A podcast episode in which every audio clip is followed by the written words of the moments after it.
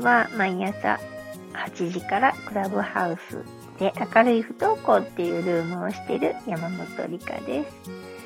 今日は、えー、NG ワードについてお話ししたいと思います。なんかね、不登校の子に対して言ってはいけないワード、まあ、言わない方がいいかなって思うワードがあります。それは何かというと、頑張れっていう言葉ですよね。ついね、言ってしまいませんか？頑張れって。もうちょっと頑張ろうよとか、あそこまで頑張っていこうよとかね。なんか校門まで頑張っていこうよ。教室まで頑張っていこうよ。ってね、言いたくなりますよね。もう、もはや頑張れしか言わないみたいな。ね。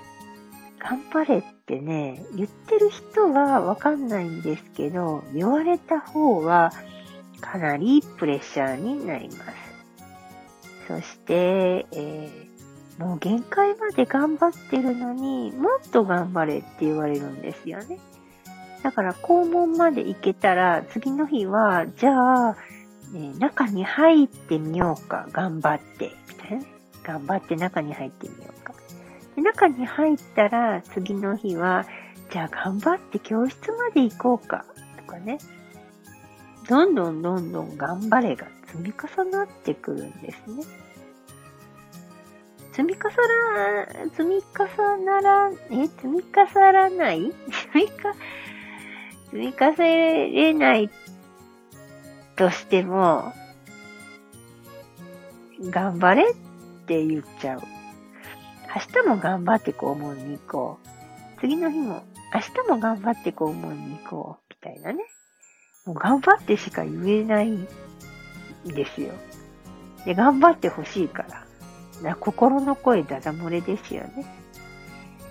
で、えー、頑張ってるのにもっと頑張れって言われた子は、あ、何も分かってないんや、みたいなね。え、これ以上頑張れないのにもっと頑張れって自分を追い詰める人は、ね、なんかね、敵みたいになりません？信頼できない人みたいなね。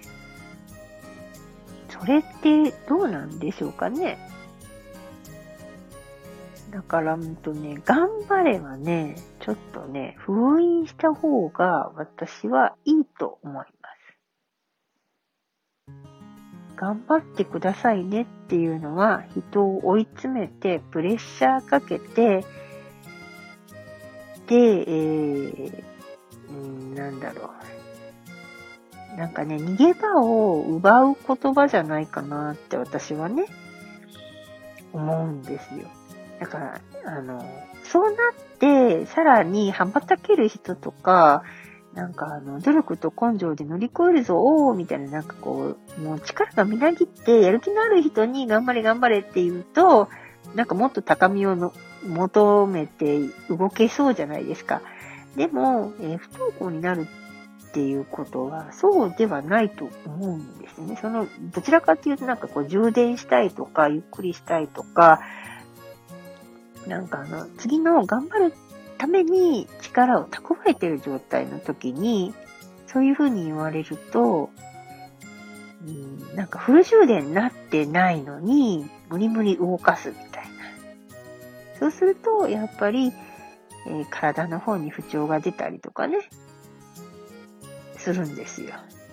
だからもうエネルギーとかパワーがないのに、無理無理動かしてるみたいな感じになると、そりゃあね、えー、体の方にね、負担がきますよね。心の方にも負担が来るし。